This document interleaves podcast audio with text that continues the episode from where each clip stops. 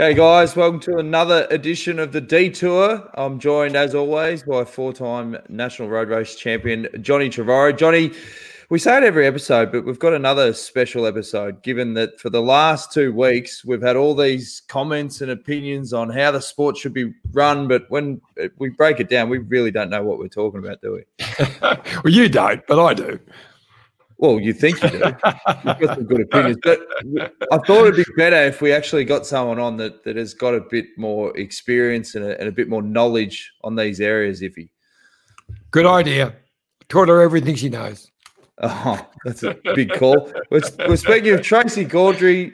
Tracey, um, what is your official title at the moment? Because I got on your LinkedIn page and I still got a bit of a headache. I can't dissect it. You've got your finger in a few pies. Thank you. Yeah, Dan. And, and John taught me a few of the things that I know, and we'll maybe we can dissect what John taught me and what I learned, I learned elsewhere during the during this session. Uh, but for the purposes of today's um, session, firstly, it's great to be on Detour.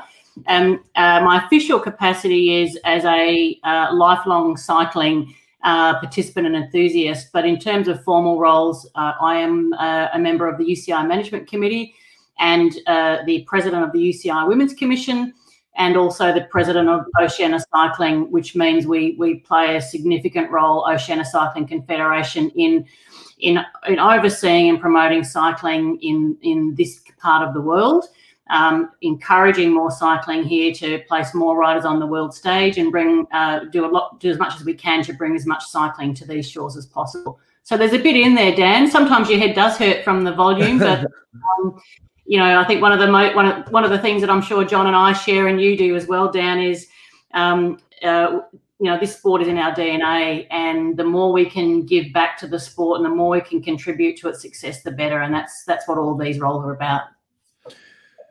Um, obviously, exactly the, the, right. the biggest pending issue is this COVID 19 outbreak. And, you know, there's stories obviously with EF, um, Jonathan Vaughters coming out and saying, look, he advised that they stop the Giro on the next rest day. The, their riders have come out and said, no, well, they're keen to race. Uh, there's issues with the bubble. Um, we'll, we'll, kick things off uh, with the, the current status at the Giro. Um, what are your thoughts on how the bubble's working and and should the race continue in the current circumstances?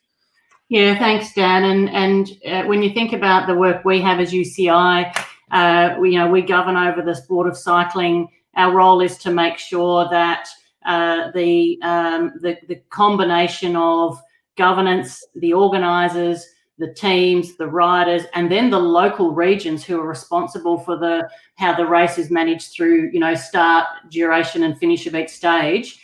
For us, um, the most important thing is the safety protocols in the race and around the race are upheld. And um, that's the responsibility of the Giro to work on with the local organisers and the teams. So, whilst everyone is abiding by the protocols, we're good. Um, and I think you, as you understand, if anyone, any part of the system says, you know, we don't need to apply that stringency, that's when things can go wrong. Um, but what we also want to recognise is the teams and the riders have a lot to race for. Um, they're salvaging a season that we've done, you know, collectively a great job in keeping going. Um, there are only a few races left in the season, and everyone's working very, very hard in an increasingly COVID risky environment to keep the race going all the way through to Milan. So we're doing the very best we can. Iffy? Well, uh, yeah, I want a couple of things. Firstly, uh, before we get into all of that, I just wanted to let our uh, many listeners and viewers know a, a bit about uh, the background of Tracey. And I, as I mentioned, I jokingly said I taught her everything uh, I, I, know, which isn't much. But um, in the early days when I had a bike shop and I moved down to Geelong, uh, um, Tracey was just a youngster coming into the sport and she used to work a little bit part time for me in the bike shop and help me out more than anything. But, um, you know, she was also an elite uh, uh, women cyclist. She competed in the Olympics in 96 and 2000, Commonwealth Games in 98, uh, Australian national champion in that time. And she was also, at the height of her career, ranked number three in the world. So, you know, Tracey knows what she's talking about from a competitor's point of view. And now with her long history, she was vice president of the UCI just a couple of years back uh, as well. So, uh, very involved in all of the running uh, uh of the UCI at men's and women's level. So, we'll go there. And over the last week. I know that we've been looking at the whole COVID situation since the you know two teams had to leave and all of that, and we've probably been a little bit uh, hard on uh, the the Giro in, in I have in my thoughts, but I've looked back over the last 24 hours and looked at all the emails coming back and forth, and I'm starting to realise that the sport is trying its hardest to get this right because the sport needs these races to continue. But it can't be done at the detriment of the health of the not just the, the riders in our bubble, of the public either.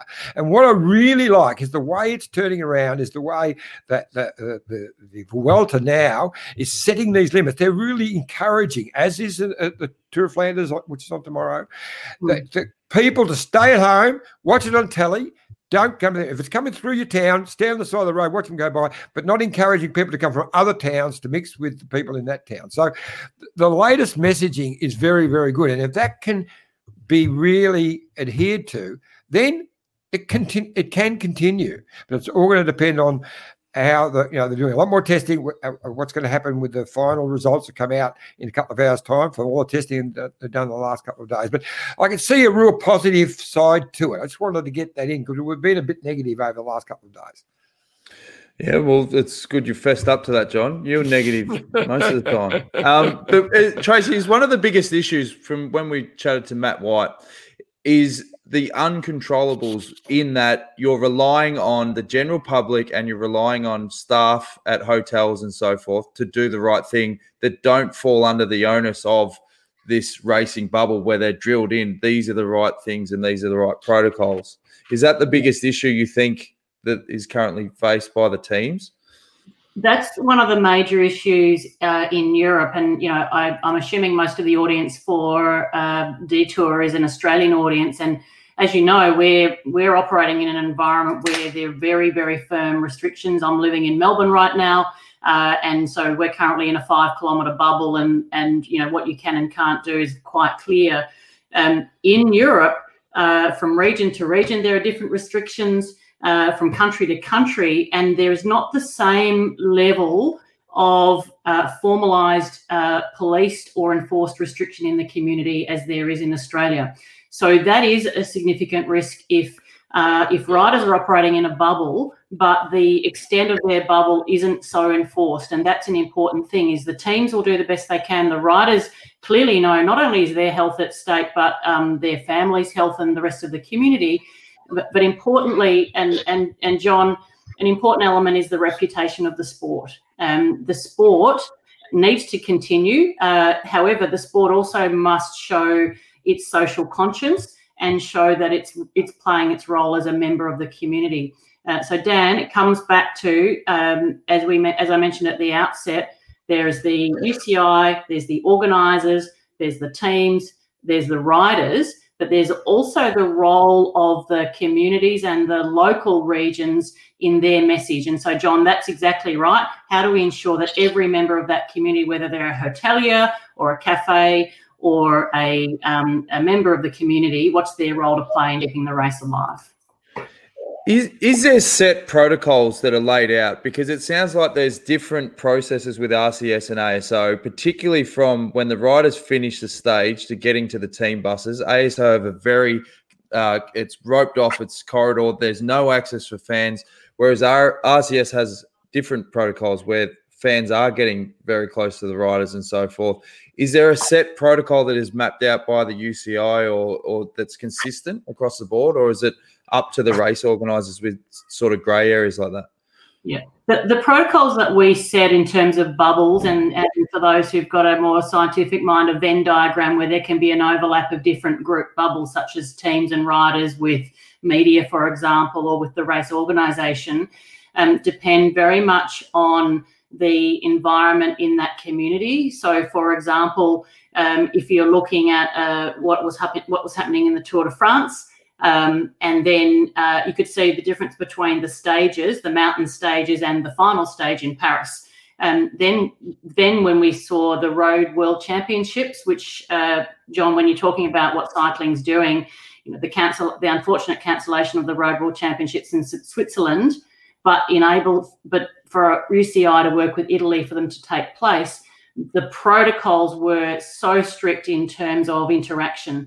Then when you've got um, the the Giro, we're reliant on the local regions and their protocols, and the and then how the race organizer um, applies the local region's restrictions to the race.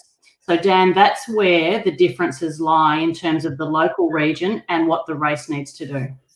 Mm. It's, it's, very tricky. Um, yep. How we or the, the the separation of the different parts of the race from the from the community. Yeah, I, I, I hear that um, the, uh, the the Giro has implemented some stricter rules at the finish areas now, so that what you were just talking about, Dan, isn't happening anymore. There is the riders do get a, a free go to their buses without any fans getting involved, and I noticed that they're stepped up the testing, you know, cons- considerably in the last few days. So they.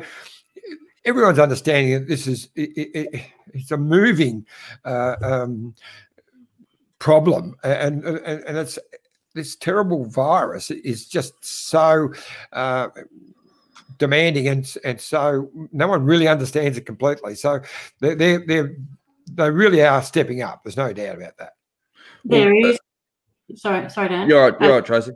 The other thing where I think you know the other thing that you know it's not just cycling's facing, but the that that countries and governments are facing is, as you said, John. You know the virus is. Um, you know we're dealing with change every day we're dealing in Europe with growing cases every day, you know, more than 100,000 cases across Europe in a given day. And so we're dealing with an evolving uh, virus going into, you know, we, we're in autumn going into winter time.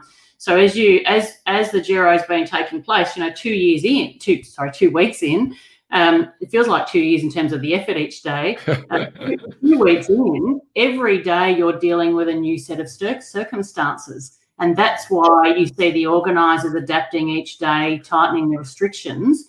And, um, you know, as far as UCI is concerned, it's important that we make them as, as tight as possible to enable the race to continue in a safe bubble. Um, we heard an interview with Caleb Ewan um, the other day, and at the end, uh, the interviewer was asking him, you know, are you going to head back to Australia at the end of the year? And he just flat out said, no, it's not a possibility with the forced quarantine. And the general vibe from the riders that we've spoken to is not many of them want to travel or can at, at travel at the end of the year. We're only three months away from the summer of cycling firing up in Australia. Is this going to be a big concern for races like Cadel's and Tour Down Under and, and so forth? Uh, Dan and, and, John, you would have heard uh, Half and others talking in, in recent weeks. It's a it's a twenty four seven um, dialogue between the UCI, uh, the Cadel Evans Great Ocean Road Race, the Tour Down Under, uh, both the men's and women's races, uh, the state governments and the Australian government on what are the what's what are the requirements in order to have the race go ahead. Uh, that includes, you know, Australian quarantining and travel exemptions. Um, that includes uh, what's the state of play going to be in, in South Australia come January? What's the state of play going to be in Victoria? Um, and uh, should teams um, be in a position to come into the country? What's the quarantine requirement? What's the bubble that they operate in? Um, and then how can the race take place? So there is work going 24 uh, 7 to provide to ensure that the environment is safe for riders but also uh, respects the community restrictions that are in place in the country. So that's live. Um, we can say that, that, that it's a 24 um, 7 exercise uh, literally right now. And uh, as you know, we're three months away, and you've just said, uh, yeah, less than three months away. I'm just looking at my calendar. Um, the, uh, the, the, the every day that goes by, there's a different set of circumstances. The challenge we have is uh, you'd like to have more time to be able to make the most informed real-time decisions about about restrictions but you also have the situation as i'm sure uh, both of you and our viewers um, are, are, very aware is that you know teams are making decisions about their early season calendar and uh, there's that um, that tension between um, we need more t- time to make decisions about what's viable but the teams also need to lock their calendars in as we're confirming riders, particularly the women's teams. Um, so we've we're in the next, you know, in the next weeks are crucial for UCI, the organisers, and the uh, the local regions. I know that uh, if you had asked me two weeks ago, because I you know, good mates with Stewie, and I talk with him, and he's always giving me update on how he's going, talking with the teams, and there was a real positive uh, mm. feedback coming from the teams. And, and, when I speak to the riders, different guys, you know, two weeks ago it was all of the Australian bus were looking forward to coming back to Australia, where there isn't really a, a problem um, with the with the pandemic, uh, and to okay put up with the with, with the um, quarantine situation and it was a but I'm getting the last, especially the last week when anyone spoke to, it's not the same positive feedback I'm getting. It's oh, going to two weeks of quarantine and then having to go into it when I go back. It all seems a bit too hard. I'm I'm getting a vibe that it's going to be a lot more difficult than what I thought. So, John, there's a couple of things there. One, the situation in Europe is has uh, declined in terms of uh, the the um, the impact of coronavirus. There are more cases every day, so there is a reawakening in Europe of the impact of coronavirus. Um, the corollary is, uh, you know, we're living in Australia, which is uh, probably one of the safest countries in the world because of the restrictions that have been in place for what coming on seven months now. Would it be fair to say? And so the the the irony is that uh, coming to Australia is probably one of the safest places in the world to come to. Um, and going through two weeks of quarantine where you know the effort is how can a quarantine environment enable the riders to train in south australia safely in their own bubbles um, they're actually going to be in a really in safe healthy hands. And one of the risks is on the way back to europe what are the quarantine restrictions that may or may not be in place by then? And i think john some of that nervousness is the nervousness about the unknown. Um, let's not forget that you know in uh, three weeks before the Road World Championships in Switzerland, um, it was cancelled, and we were able to we were able to host the, the World Championships on the day in which it was scheduled in another country. Uh, so I think if there's if there's um, anything to be said about the resolve of cycling and the stakeholders, is where there's a will, there's a way. And uh, you know until until there's no option left and we've exhausted all options we're we're you know we're gunning towards the tour down under and the cadel evans great ocean road race taking their place as the start of the the world tour season and the women's world tour season. Yeah two parts firstly the UCI and the Italian organisers have to be really commended for that World Championship to put that on that quickly, and it was brilliant. Uh, uh really, really, really well done.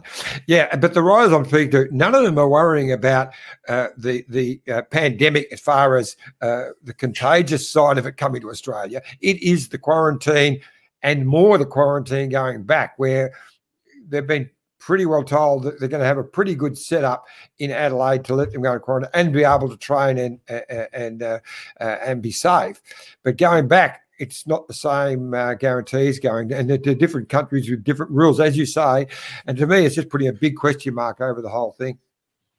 The, the difficulty is, and, and certainly we, you know, uh, UCI isn't isn't responsible, can't, you know, cannot make the decisions on behalf of uh, the countries of origin for the riders and their return country. Um, that is an unknown. Um, and as you as you've seen in Europe with races being cancelled and being able to go ahead, it comes down to the, the regulations and the restrictions in the country. So we acknowledge that that's a difficulty. Um, our our uh, our ability to maintain currency over those um, regulations is an important one. Um, we, we're, you know, in working with Tour Down Under and the Cadel Evans Great Ocean Road Race, I just want to also commend the spirit of collaboration between the two organisers and the two states. It's fantastic to see. Um, John, you're right, that is an issue because every day um, what's happening in Europe and also America and other and other parts of the world, uh, we are um, dependent upon unknowns in January. Um, we can only hope that those those countries go into winter and the restrictions enable the caseload to go down, which means the quarantining process um, is going to be um, a manageable process for riders to come back to. Well, um, my last my last one to throw at you. Sorry to jump in, uh, uh, Dan, but I'm used to it, mate. uh, so in the past, the the um, Tour Down Under is uh, being uh, you know a world tour event, uh, the teams have to ride it, and and not so much. Even though Cadel's race is a world tour event, it hasn't been um, mandatory. Is it still going to be mandatory from the UCI that that teams ride Tour Down Under? I'm not. I'm not in a position to respond directly to that question. However, John, uh, you did right in that the Tour Down Under um, is one of the um, before the expansion of the World Tour um, uh, five five or so years ago is a mandatory event. Um, what I can say is that is that UCI is working with the Tour Down Under and Cadel Evans race uh, to find every way to remove constraints for teams coming to Australia and uh, to remove um, uh, to take uh, what we call derogations is the is the official term we use is to enable a smooth passage for the event to take ahead to take to take place. We understand that for the economy of cycling around the world, the investment or into cycling of uh, the local and regional governments, whether it be a country um, or whether it be a state like South Australia or Victoria, that um, to enable those events to go ahead um, ensures that those investments can re- remain. So we're working with Tour Down Under as we speak on um, and on all things in terms of teams, riders, quarantine, uh, mandatory participation, where they stay, um, how we would have safe passage from South Australia to Geelong to Victoria and Geelong, as you know, um, and those decisions are being made on a daily basis. Um, Geez, it's been doom and gloom a bit on this show so far, but we might as well just get it all out of the system. Um, worst case scenario, say it, it, it explodes in Europe. We had 31,000 cases in France two days ago, 12,000 in Spain. Say it looks like in a month's time, it's very, very unlikely that many, if any, at all, teams will come out for down under. What's the latest, given how much logistics and planning goes into these events, that you have to make a call? Like, is that come from the UCI or will it have to come from the event itself? Um, and how much time? I know you said three weeks out from the Worlds, you could pre-plan and, and do another event. I mean, obviously, down under's a different kettle of fish. Yeah, Dan, and and um, it, it's it, you know it's it's pretty apparent to um, to the viewers and yourselves and us that um, for one thing to to be able to re position the World Championships uh, the way uh, we were able to um, was dependent on a number of uh, circumstances. First and foremost, uh, the fact that um, most of the riders who would be in a position to be competing in the World Championships, the elite riders, that, that I mean, uh, the elite men and women, were already based in Europe. Okay, so let's be honest that when you saw the World Championships take place, uh, what three three and a half weeks ago. Um, we we made a made a call that to go ahead when uh, the, they were cancelled in Switzerland.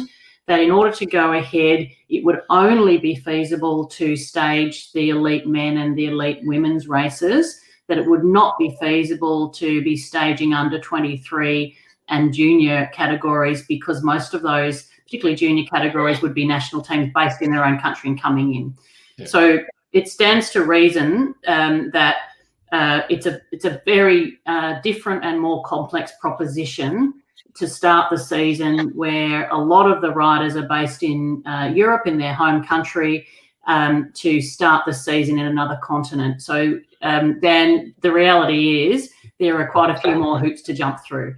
Um, yep. The the the decision um, will come down to the intersection between uh, the the the latest date by which teams can to, can get their calendar set, um, and uh, the date by which the uh, Australia as a country, but also the states need to make that call.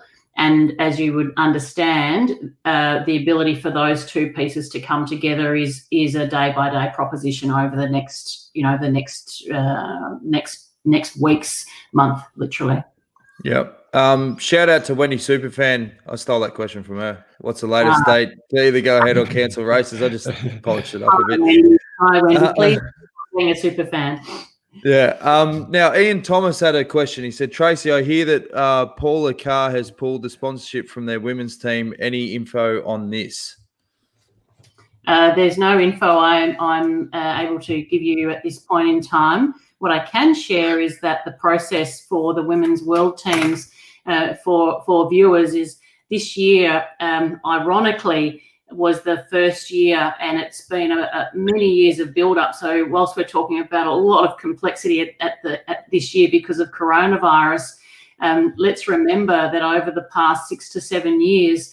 Uh, UCI has been working closely with organisers and teams and riders to build a, a strengthened women's world calendar. This year um, uh, was the marking of the establishment of uh, the first ever year of women's truly professional teams, the women's world teams. We had eight women's world teams. And then we had a, um, the second classification of women's UCI teams called women's continental teams. And we're at the process right now of receiving applications for next year's uh, to become world teams for next year or remain, um, as well as applications for continental teams. So at this point in time, we're working with teams on an individual basis on their capacity to uh, remain as world teams, step up to a world team, or register as a continental team. And um, by the middle of November, we will be able to share um, the the outcome of those negotiations and the team's applications. Is that one of the other big problems we've talked about it so many times on this show? Is the sustainability of teams in um, professional cycling, and you add COVID to it. There's sponsors that just don't have the money, you know, and it's unlike most other sports where there's this history, there's this narrative. Um, teams are folding and coming and going all the time. Is that one of the biggest challenges the sport's got moving forward? Is this sustainability with the model? Um, Dan, it's a really important conversation that we're having, and if if we were not experiencing, you know, seven months, eight months, nine months of coronavirus impact on the globe, um, we'd still be having this conversation, wouldn't we? We'd be mm. looking at the sustainability of cycling as a global sport and as a commercially strong sport. Um, let's be honest, cycling is is um, commercially um, not um, a powerhouse global sport such as um, football, you know, FIFA and other major sports. So we've got uh, a way to go, and and, and ironically, um, this year cycling and UCI have been working on a women's model that builds much more sustainability in the system, where there's collective input and collective return on investment. Coronavirus has thrown all that out of the window. Um, and so what we've needed to do is work very closely with teams on what's the minimum viable requirements for them to stay um, involved in the sport. Um, let's be, you know, let's let's just shout out to those investors in cycling, and and we've got um, our homegrown, um, uh, one of the, the most significant, not only investors but commitment to the sport in Gerry Ryan uh, and his family. Um, we all know that we need to build stronger commercial viability. Um, we need to ensure that the viewership and the broadcast revenues are able to be part of the distribution of wealth through the sport. And through that, that will bring in more commercial sponsors that have a multi year investment. So those types of models are, are being worked on in, in, in the background. This year, they haven't been able to be strengthened as much as we would like because of, you know, every day we're trying to keep the sport happening, uh, let alone the growth that we had otherwise intended for this year. And is the biggest challenge with that if you were like the NBA or you like F1 and all the big races fell under the one banner, so then you could do what they do and it's all on your mobile phone and you buy like a yearly pass and all that sort of stuff. Yeah, that'd be ideal, but you're not dealing with that. You're dealing with a company called ASO who own the biggest race that's 80% of the revenue. Uh, then you have to negotiate with them. Now, they probably don't want to play ball, and this has been a long running battle for 10, 15 years. I think the the biggest hurdle obviously is is how do you sort of collectively come under one global banner which is the sport that we all love so that it benefits the sponsors the fans and it sort of has one more collective uh, vision hmm.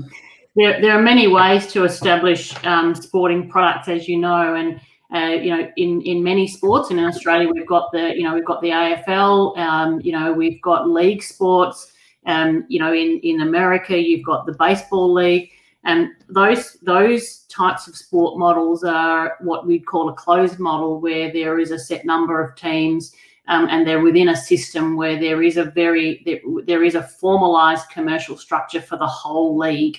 And cycling um, doesn't have that same structure. As you know, there's a there's a relegation and demotion system in place for world teams, um, and teams can come in and go on a restricted basis. Um, and so when you've got different uh, a, a, different product, we need to consider how we can commercialize that. And so, uh, you know, the world the world championships the UCI owns, the world tour the UCI owns the lot, you know, the the the the brand of the world tour. And so, commercializing that product as the world tour is an important element for us. Um, and how do we work with existing organisers? As you said, the ASO has has ownership over a number of the events in the world tour and how do we how do we build a model that helps um, the pie get bigger and mm. so that distribution in the pie um, uh, benefits everybody in it and that's an important piece and that's why we're working quite closely with the the women's world tour which is newer and doesn't have the same type of established um, ownership and, and sharing so it's about firstly creating a pie that can grow um, versus pulling it apart and rebuilding it. Because what we don't want to do as a sport is pull it apart to rebuild it. We actually want to create a model that can grow based on what we have already. It's great to hear you say uh, all of those things, uh, Tracey, because it's so exactly it. Uh, with the, with the women's cycling, you've got a chance to build something from from the ground up. Mm. And I'm sure, and what you're saying is exactly spot on. In that, there is so much more money uh, available in the TV rights if it was a concerted joint effort from everyone, from uh, UCI, from us, uh, RCS, ASO. If everyone was together in this and the pro teams, then there's there is so much more money available in the, in the whole television package. It has to become uh, a, a situation where these World Tour teams aren't reliant on sponsorship for 90% of their their their survival. Actually, nearly it's 100%. Uh, so that that's got to change, and it's got to be you know something like 50% of their costs have got to come from the from their media uh, assets.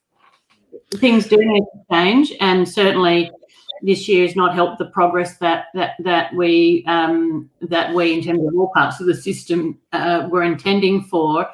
However, when we look at the women's model by way of example, I'm sure on, on I'm sure on Detour there was a conversation several weeks ago around the women's Giro and it being uh, not awarded World Tour status next year.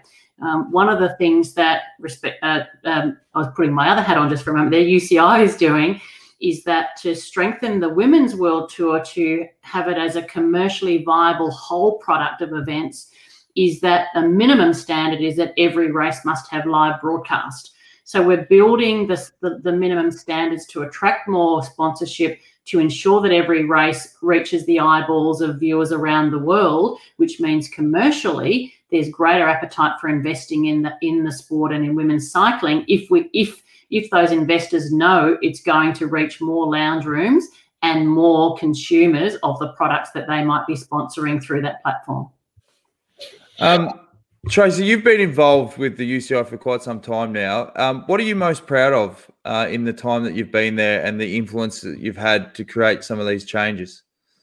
Um, thanks, Dan. Uh, the first thing I'd say is there's there's um, there's not one thing that anyone does on their own or can say it's proud of because I um, because I did this or they did that. It's the ability to um, uh, bring everything you've got to bear uh, to, to help build the case for change. And uh, for those who followed uh, my journey as a as a rider, you know, John and based in Geelong, and you know, by the way, Geelong's such a great training ground for cycling and and, and regional Australia, um, is the uh, ability to um, to to be at a table at the table of UCI, and and I was elected in uh, December, November 2012. We're going coming up eight years next month. The ability to to to be at the the decision making table of the UCI at a really critical time for the sport. We were going through a significant reputational crisis in the sport through um, through, through the doping crises. Um, the sport was professionalising. Um, women's cycling, um, sadly, was going backwards in terms of the global reach and participation. Um, and it was the ability to be at a ta- at the table at the time when there was a lot of change required, and to be able to um, uh, work with the management committee, have enough currency of knowledge of what was going on in the peloton. I'd been retired only a decade, um, and to to help um, improve the ethics of the sport. Um, to help bring uh, gender diversity into the sport, um, and to help improve the governance of the sport. And um, th- you know, the viewers may not un- know this, but of of all of the international federations, UCI is in the top half dozen federations in the world for its overall governance, which means it's good management, its um, role as a as a corporate citizen for the sport, and its contribution to the Olympic agenda. So we've now got you know equal number of events, men and women in the in the Olympic Games. We've now got a women's world tour. We've now got a governance model, which um, uh, for viewers, for the first time next year, when the continents have their election and the UCI has its election, there will be a gender quota in the election process. Um, and so we're in a position where um, cycling is now um, demonstrating that it's embracing gender equality, it's also embracing diversity, it's got a very strong code of ethics. And globally, we're reaching more parts of the world than, than we have ever before. We've got now 198 nations um, who are part of the UCI, and Oceania is one of those continents where we've gone, gone, we've grown from four countries to 10 countries who are part of the membership of UCI in just eight years. So there's a bit there, Dan. We could go on for a while. Um, it's been a significant effort over over eight years, but um, my role is to help start has been help start those conversations about positive change. The rest is the collective effort of getting there. And congratulations for that yeah. uh, for that positive change. So I think this is a really good time.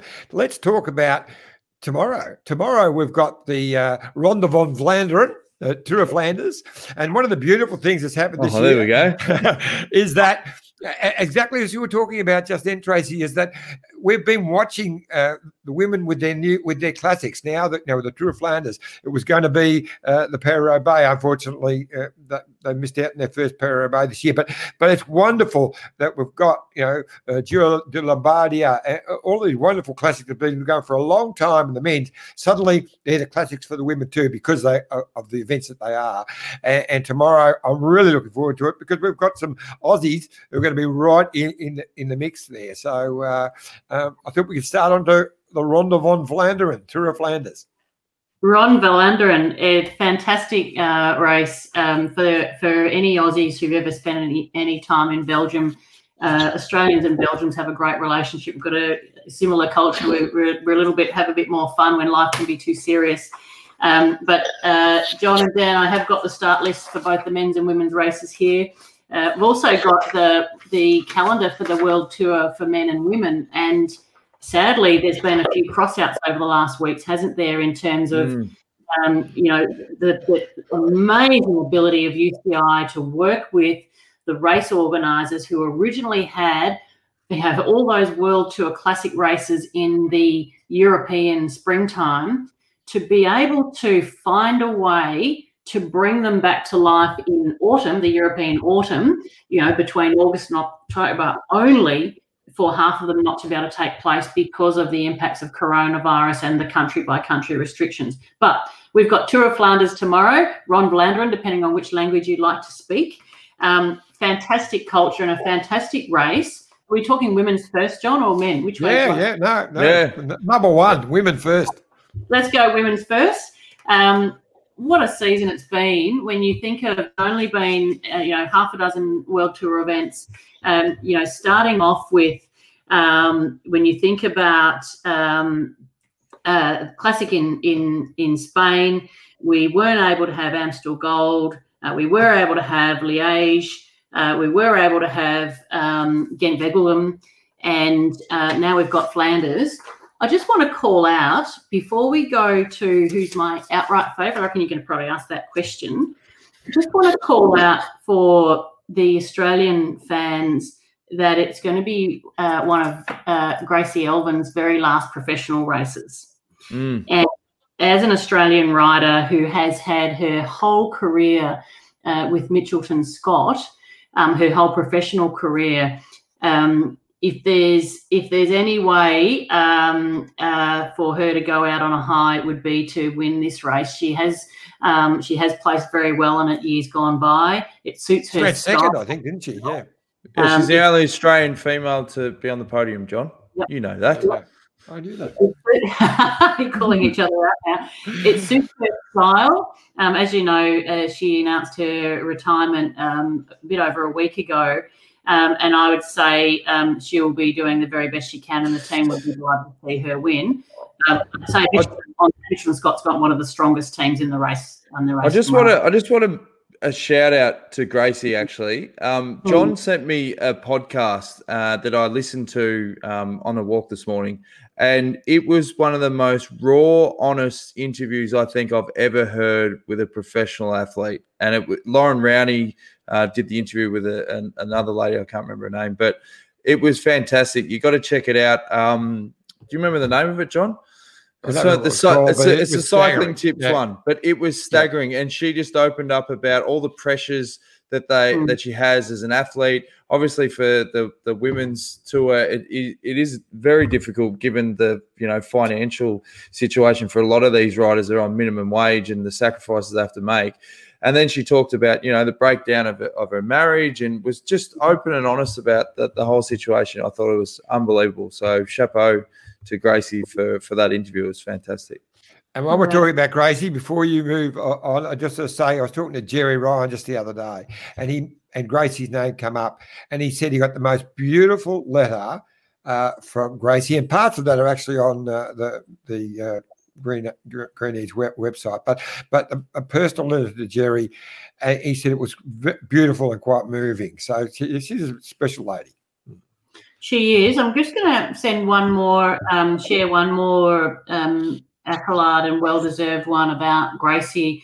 Um, is that not only has she been a, a, a wonderful um, uh, ambassador for the sport on the bike, uh, we, you know, by her honesty, Dan, as you've said, uh, she's sharing what it, what it, what it means to be a professional athlete, and it's it's not easy.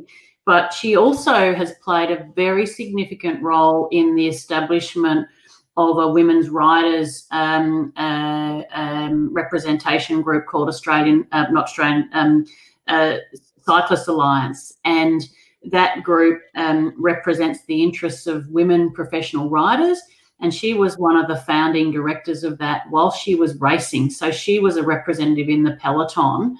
Um, that shows a lot of courage and it shows a lot of insight and also the ability to perform at your best whilst you're thinking about the well-being of others. That's that says something about about gracie and i. Certainly uh, wish her all the well this all the best this weekend and in her final races but she's she's going to have a lot of success in life off the bike because of her character.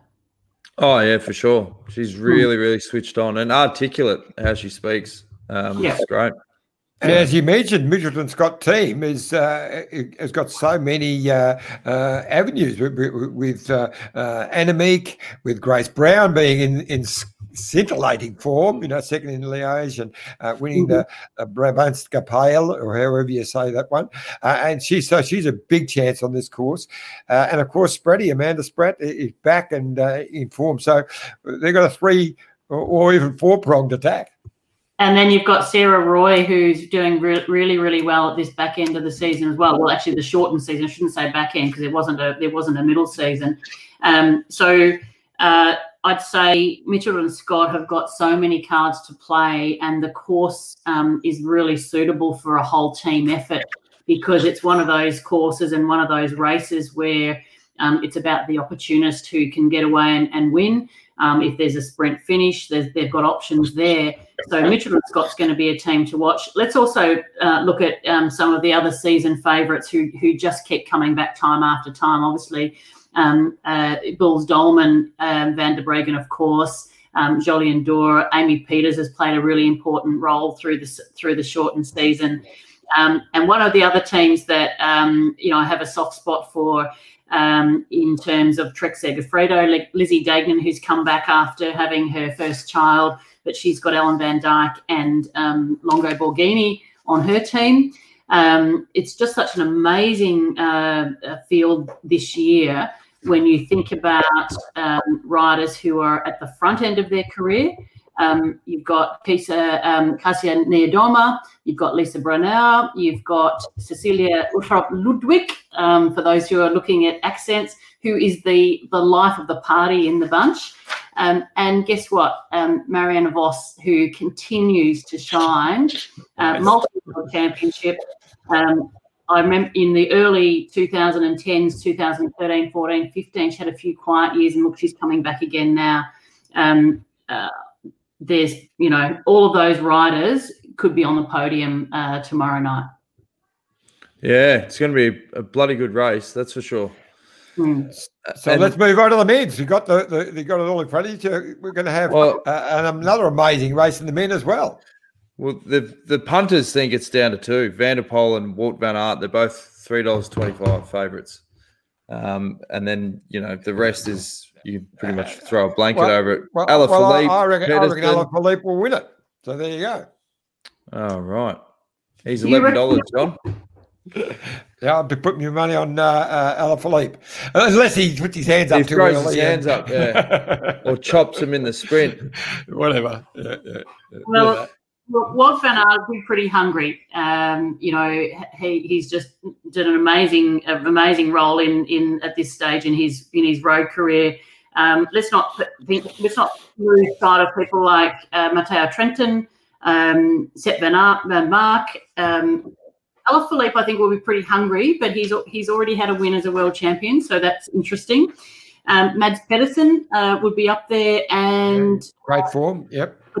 So there's, you know, there's Boasson There's probably eight to ten who would be in that mix, and as you've seen in the last classics, uh, the favoured ones come to the front, and it's been a, an absolute tussle. And we we hope and expect it's going to be like that again tomorrow.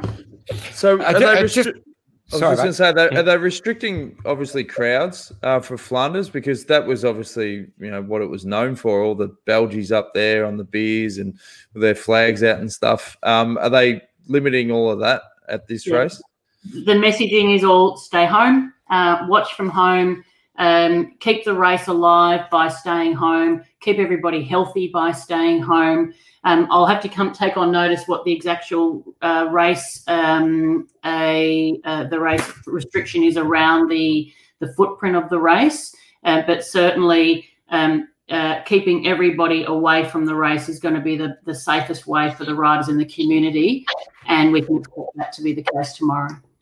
They made, uh, interestingly, they made a decision because there's some slight changes to the course, not to publicise the actual uh, route of the Tour of Flanders. They have kept it until the race starts because they don't want people to go out there. They've actually said that. Well, can I keep it quiet? If it's coming through your town, fine, stand there and watch it go past your town, but don't go drive anywhere to go and watch it. But while we're on that, you know, I know it's been a real struggle to get races on, but gee, the racing has been brilliant. Tour de France, Giro, all the classics. Every day, we're just shaking our head with just how good the racing has been, men's and women's. It's been the best season of racing, actual racing I've ever seen. Mm. It's been astounding, and and the irony um, is when you spread the races that we've had in the last uh, three months, and I'm looking at both of the World Tour calendars here. Uh, you spread them across the whole season we've also had the situation where you've had um, with you know the Giro going on at the moment, you've had the the one day classics in the envelope within that as well, and so it's required teams to decide which is the team for the classics and which is the team for the the three the three week stage races.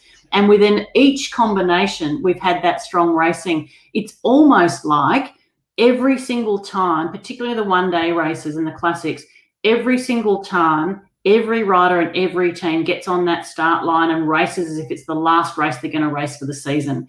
And that's mm. what bringing that extra energy to it is we're going to treat this as the is our as our opportunity because we don't know when the next one's coming.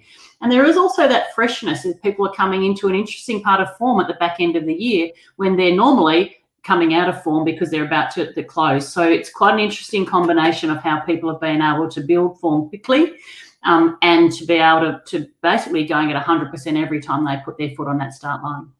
Exactly right. And, you know, it, it's a bit like boys and or kids in the lolly shop. By by restricting them, by actually stopping them from racing for all that time, which has never ever happened before, they've suddenly, oh, they realised how much they wanted to race, and once they got the okay, bang, they raced, and they haven't stopped.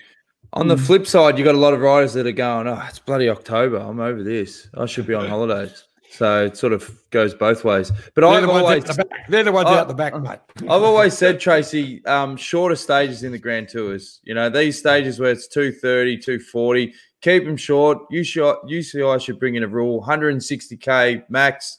That's it. So it's on from the gun. John loves the traditional side of things. No, I've got to mix um, it up. No, they're doing that now, though. I mean, they're, they're shortening. I think the, the, the Giro's got a few more stages over 200 in the Tour de France. Tour de France did it spot on this year, and I think that's going to be the format. Every now and again, you can work a 220k in, but um, they've worked out that the stages around the 160, 170 kilometres are producing sensational racing. So, uh, and I think that's going to be the way it moves. And, and just one other thing, Tracey, you're talking about um, Gracie Elvin, uh, how she started the Riders Union for the women. Um, there's been a lot of talk as well for the men's. Uh, they're trying to form this union as well. Sam Bewley's come on the show and gave us a bit of insight and the frustrations, I think, with the current setup where they want it like one rider, one vote um, what's the current status with all of that sort of stuff? Okay, thank you. So um, I'm going to go back to the length of the races in just a moment because that's a really, really interesting and exciting conversation. Um, within the the the men's racing, there's there's the CPA, the Professional Cyclist Alliance, there's the the teams union, and then there's the the organisation organisers um, group, and they all come together to join the Professional Cycling Council with UCI, which makes decisions around the, the construct of the, the men's world tour and men's racing. Um, within women's racing, because uh, we've built the world tour and um, the uh, development of women's cycling is enabling uh, the system to consider what's the best way of supporting the interests of the riders, the teams, and the organisers those um, representative groups are still forming. And so, the, as you as we talked about, John, there's an opportunity with the burgeoning um, development of women's cycling to consider what's optimum versus what have we already got. And as you know, it's it's um, there's there's there's often seem to be more opportunity in building something new than breaking something apart and putting it back together. So with the men's peloton and professional men's cycling, um, it's appropriate that points in time. Um, the the the cohorts in cycling say what's best for us, and so you know the conversation around what's the best model and makeup for the CPA, the Professional Cyclists Alliance, is a live conversation. What's the best way for the teams to be represented is an important conversation. What's the best way for the organisers to be represented is another important conversation, and so UCI can help facilitate those conversations. However, we also need to allow and support each of those cohorts to make decisions about what's what's the smartest way for them to be represented in those collective discussions. So it's a live conversation. Um, we welcome those discussions because at the end of the day, every rider, going back to the riders, every rider needs to be confident confident that they're being represented appropriately by the body that's acting on their behalf. Yep, I reckon Bulls would be happy with that answer. I think so. Yep, fantastic. Sure. So I reckon we have a little bit of a, a, a dabble into uh, the, the Giro, the last night stage, and then uh, what's coming up tomorrow. What do you reckon, Dan? Yeah, why not? Ulissi, uh, he mopped them up. John, you did you predict who did you tip? I don't think you did. I don't think you tipped Ulissi. No, I picked uh, Démare. Uh, I thought he might have got back on, and it was a fantastic. It was an interesting bike race. So you had a break go early that never really got well established, and then the uh, the GC riders got involved. Bora put the pressure on because it was it was dead pancake flat for three quarters of the bike race, and then two climbs, two cat fours near the end. On the first cat four, Bora put the pressure on, but Démare was only just off the back, and he got back. On the second one, um, the GC riders took over. They caught the break, and Sagan got uh, spat out the back uh, himself, and so had Démare behind Sagan, but they never ended up in the bike race. GC riders then went for it. Uh, Ulissi was uh, only one with a bit of speed amongst all the GC guys, really. And so uh, even though Ulissi won it, um, the, the the pink jersey, uh, João um, Maeda, or however you say it, we say his name, was was mm. brilliant. I only beat him by half a wheel, uh, and. Um, uh, fantastic. And uh, just back there in, in 10th place, Jai Hindley, who really stepping up. He's seventh overall now, and mm. uh, looking very, very good. Young youngster who won the uh, Jayco Herald Sun Tour last uh, last uh, January. And there's really not much to talk about the time trial. Let's be honest. Uh, you know, there's a, a, few bit of a lumps at the start. You know, there's a cat four, a bit lumpy towards the end. But if you look at the odds, I mean, Ganna's going to mop this up. I mean, Rohan Dennis, he's uh, if he has a good set of legs Ganna's obviously gone pretty deep in this Giro iffy, so that might come into account. And instead of winning by 10 minutes, he might win by five. So, he'll win it. He'll win it by, as I said in the uh, prologue. He'll get. no one will get within twenty seconds. No one will get within thirty seconds of him here. I don't think so.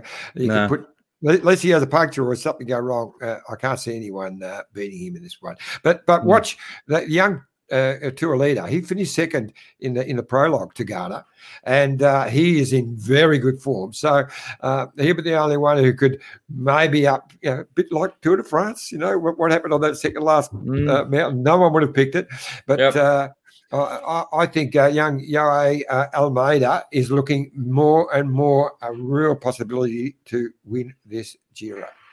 All right. Well, there you go. You've heard it.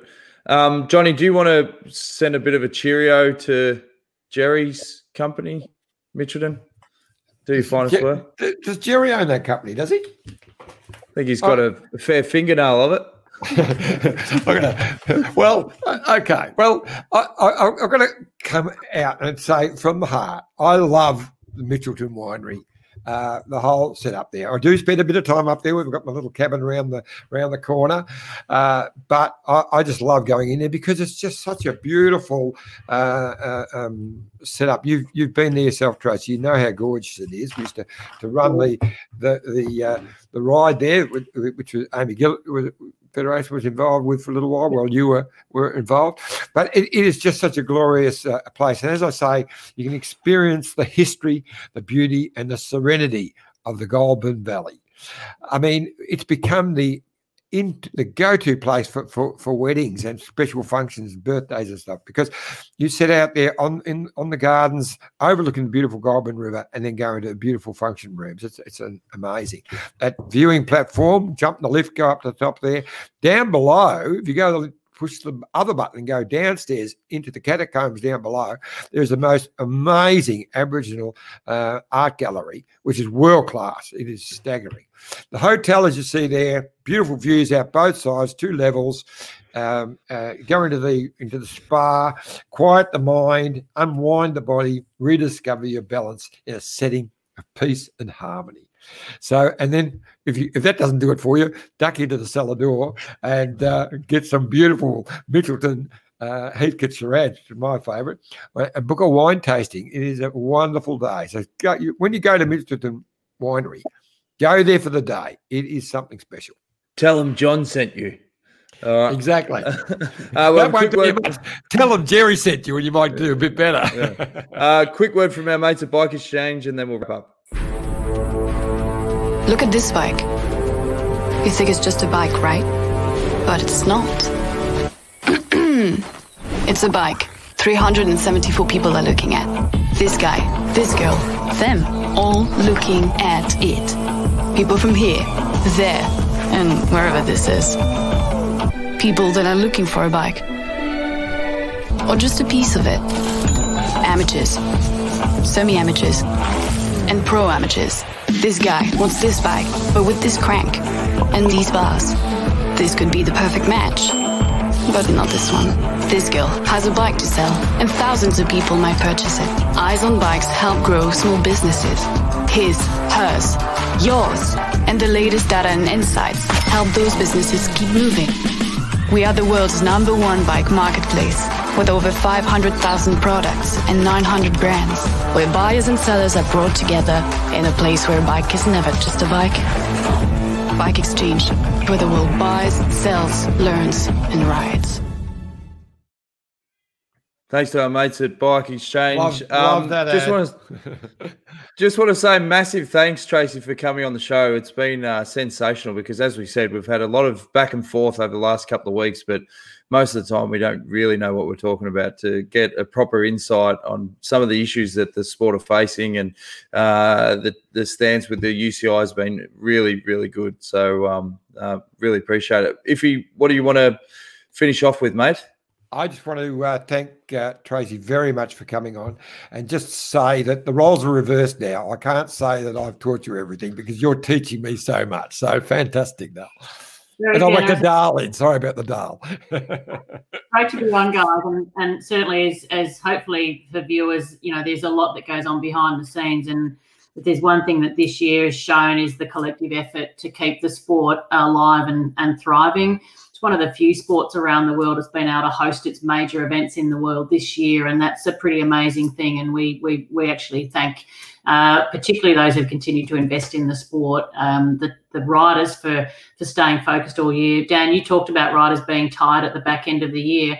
A lot of that's the exhaustion of the unknown. You know, spending all mm. all winter, all summer training, not knowing when they're going to start. I, would say um, quietly um, they'd all be pretty delighted that they've been able to race for even a few months this year, let alone not at all. And uh, I, I, know they'll be looking forward to a break, and let's hope that they can be starting again January uh, in Australia as as per the plan should be. Yeah, fingers crossed. And as we said, we really appreciate you coming on, Tracey. We'll get you back on another time, and we'll just share fun stories and have a good laugh and uh, hopefully, the, the doom and gloom all starts to clear up, and uh, particularly with this COVID. Uh, if he just to let all the fans know that uh, it was great to hear some of those stories about Gracie Elvin. Uh, evidently, her last race is going to be the what used to be the three days de, of De Panne, which is now a two day race, I think, but it's still called that. But uh, that's going to be her final race, and then we're going to get her on to, to, talk about her amazing and wonderful career. Perfect. We're looking forward to that. That's only a couple of days after uh, the Flanders. So it's on the 20th of October is her very last race. Uh, I can't wait to hear that story. And um, she she will be self-effacing and then she'll be sending praises to everybody else. But I think if uh, viewers want to tune in, that's a site from that's going to be a voice from inside the peloton of the last six to eight years. It's going to be an invaluable, uh, valuable story. Well, yeah, I'll definitely. give you a couple of days' notice because you know how I always prepare you for these things well in advance, Tracey. Um, but we'd love you to uh, jump on board and be uh, and have a uh, play a part in that because it's going to be a wonderful night. Absolutely love to, and I've known her since she was a young teenager, uh, riding a mountain bike actually in Canberra, saying, "What should I do with my life? Or stay on the bike?" And um, you know, the rest is history. She made it all happen herself, but with a lot of a lot of help along the way, and she'll be sending a lot of acknowledgements. So it'll be a lot of fun. Oh, awesome. Looking forward to it. Johnny, you'll have to tell Dave Brailsford that don't worry about that night. We'll clear it out for uh, Gracie. yeah. I, what, what, about uh, Luke Rowe? Uh, uh do, how's he going? Have you seen? Uh, uh is, is, no, no, he's still asleep. Oh, okay. He's still asleep, mate. So okay. Luke Rowe, yeah, we'll, we'll wake him up and we'll get him on the next couple of days. Thanks again, Tracey. We'll be back at normal time tomorrow night because footy finals aren't on seven thirty, uh, straight Eastern Standard Time. And Johnny will no doubt line up a super guest. So we'll see you then.